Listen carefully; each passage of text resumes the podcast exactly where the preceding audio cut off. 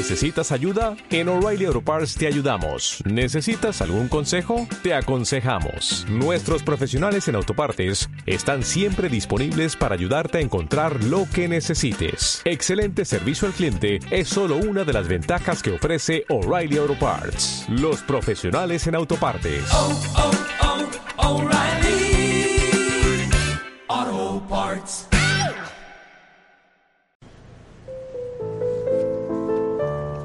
Once de marzo, Santo Domingo Sabio.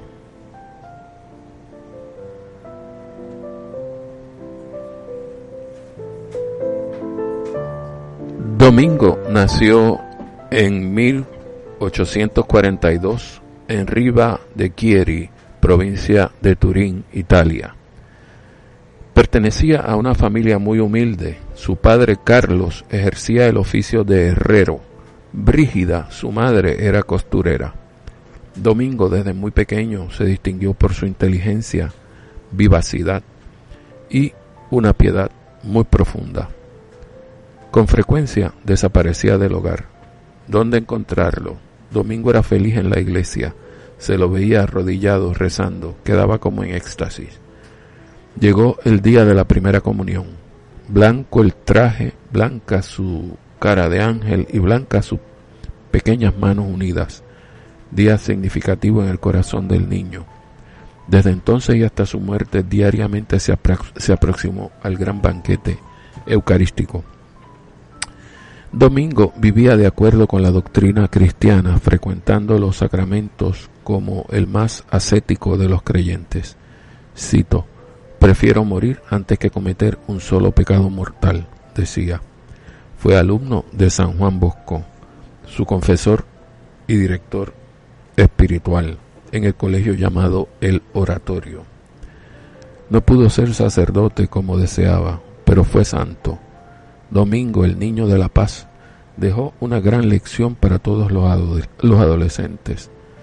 Eh, procedió siempre como si estuviera en la presencia de Dios.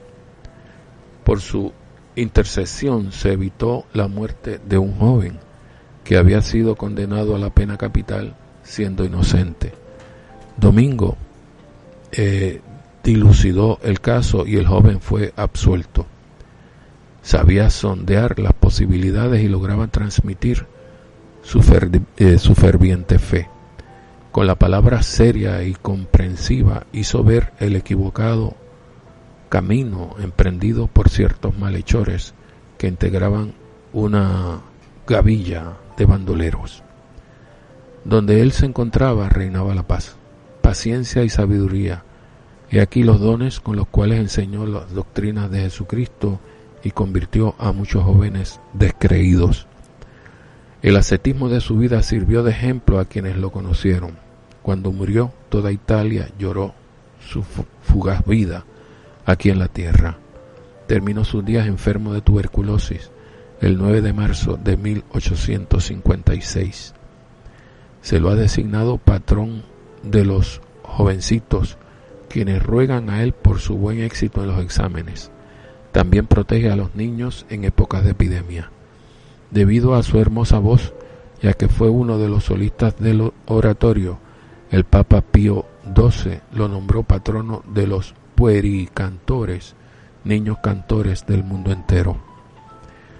Señor, tú llamaste dichosos a los que conservan puro su corazón para ti, que encontremos en la corta pero fecunda vida de Santo Domingo Sabio un impulso para cumplir todo, eh, toda tu ley y todo tu amor, toda tu paz, tu verdad y tu justicia. Amén. Leído de El Santoral del Día, amigos de, amigos de Dios y de los hombres, de Esther Pizarielo de Leos. De Leos.